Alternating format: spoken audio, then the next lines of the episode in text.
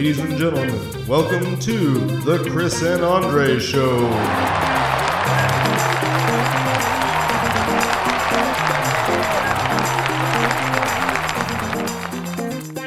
I want to give a shout out to this guy, uh, Trap Lore Ross, um, and Patrick CC on YouTube.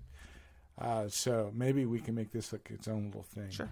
But to those two dudes, like, uh, and and I kind of, I, want to give a thumbs up to DJ Akademiks, but just a thumbs up.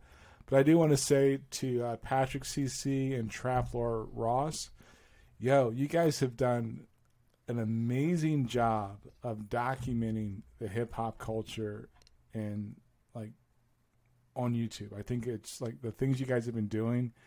I just want to give you guys a shout out. Uh, we're gonna we're gonna make this a separate thing on our on our channel, and like we're just gonna like I will promote it because I think I want to give you guys like your your your your what's up. There's another guy, and I'm probably gonna like shout him out next week. Um, but there's also a, an AI channel on, on YouTube, which really creeps me out. But um, it's really weird. I don't want to talk about that, but I, I want to say Trap Lore Ross and Patrick CC. I've been watching a lot of your videos on YouTube, and uh, you guys have done a very, very good job of being very objective.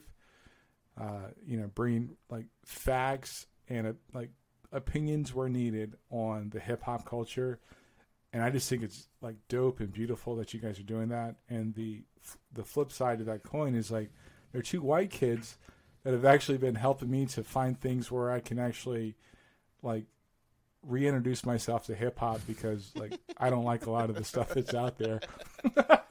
so, uh, you know, mad shout out to you guys. So uh, Patrick CC, Trap Lore Ross, yo, and Trap Lore Ross, this dude's from he's from England. He's from the UK and his videos are bananas, yo. Like, like,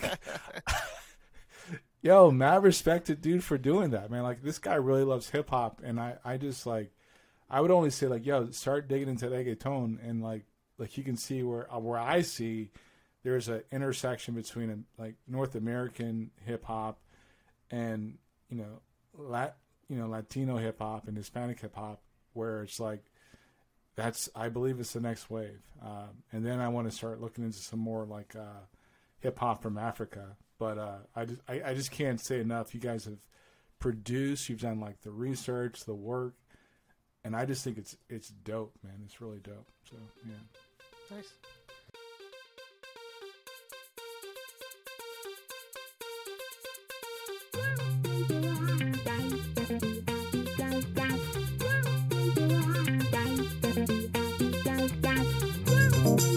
Thank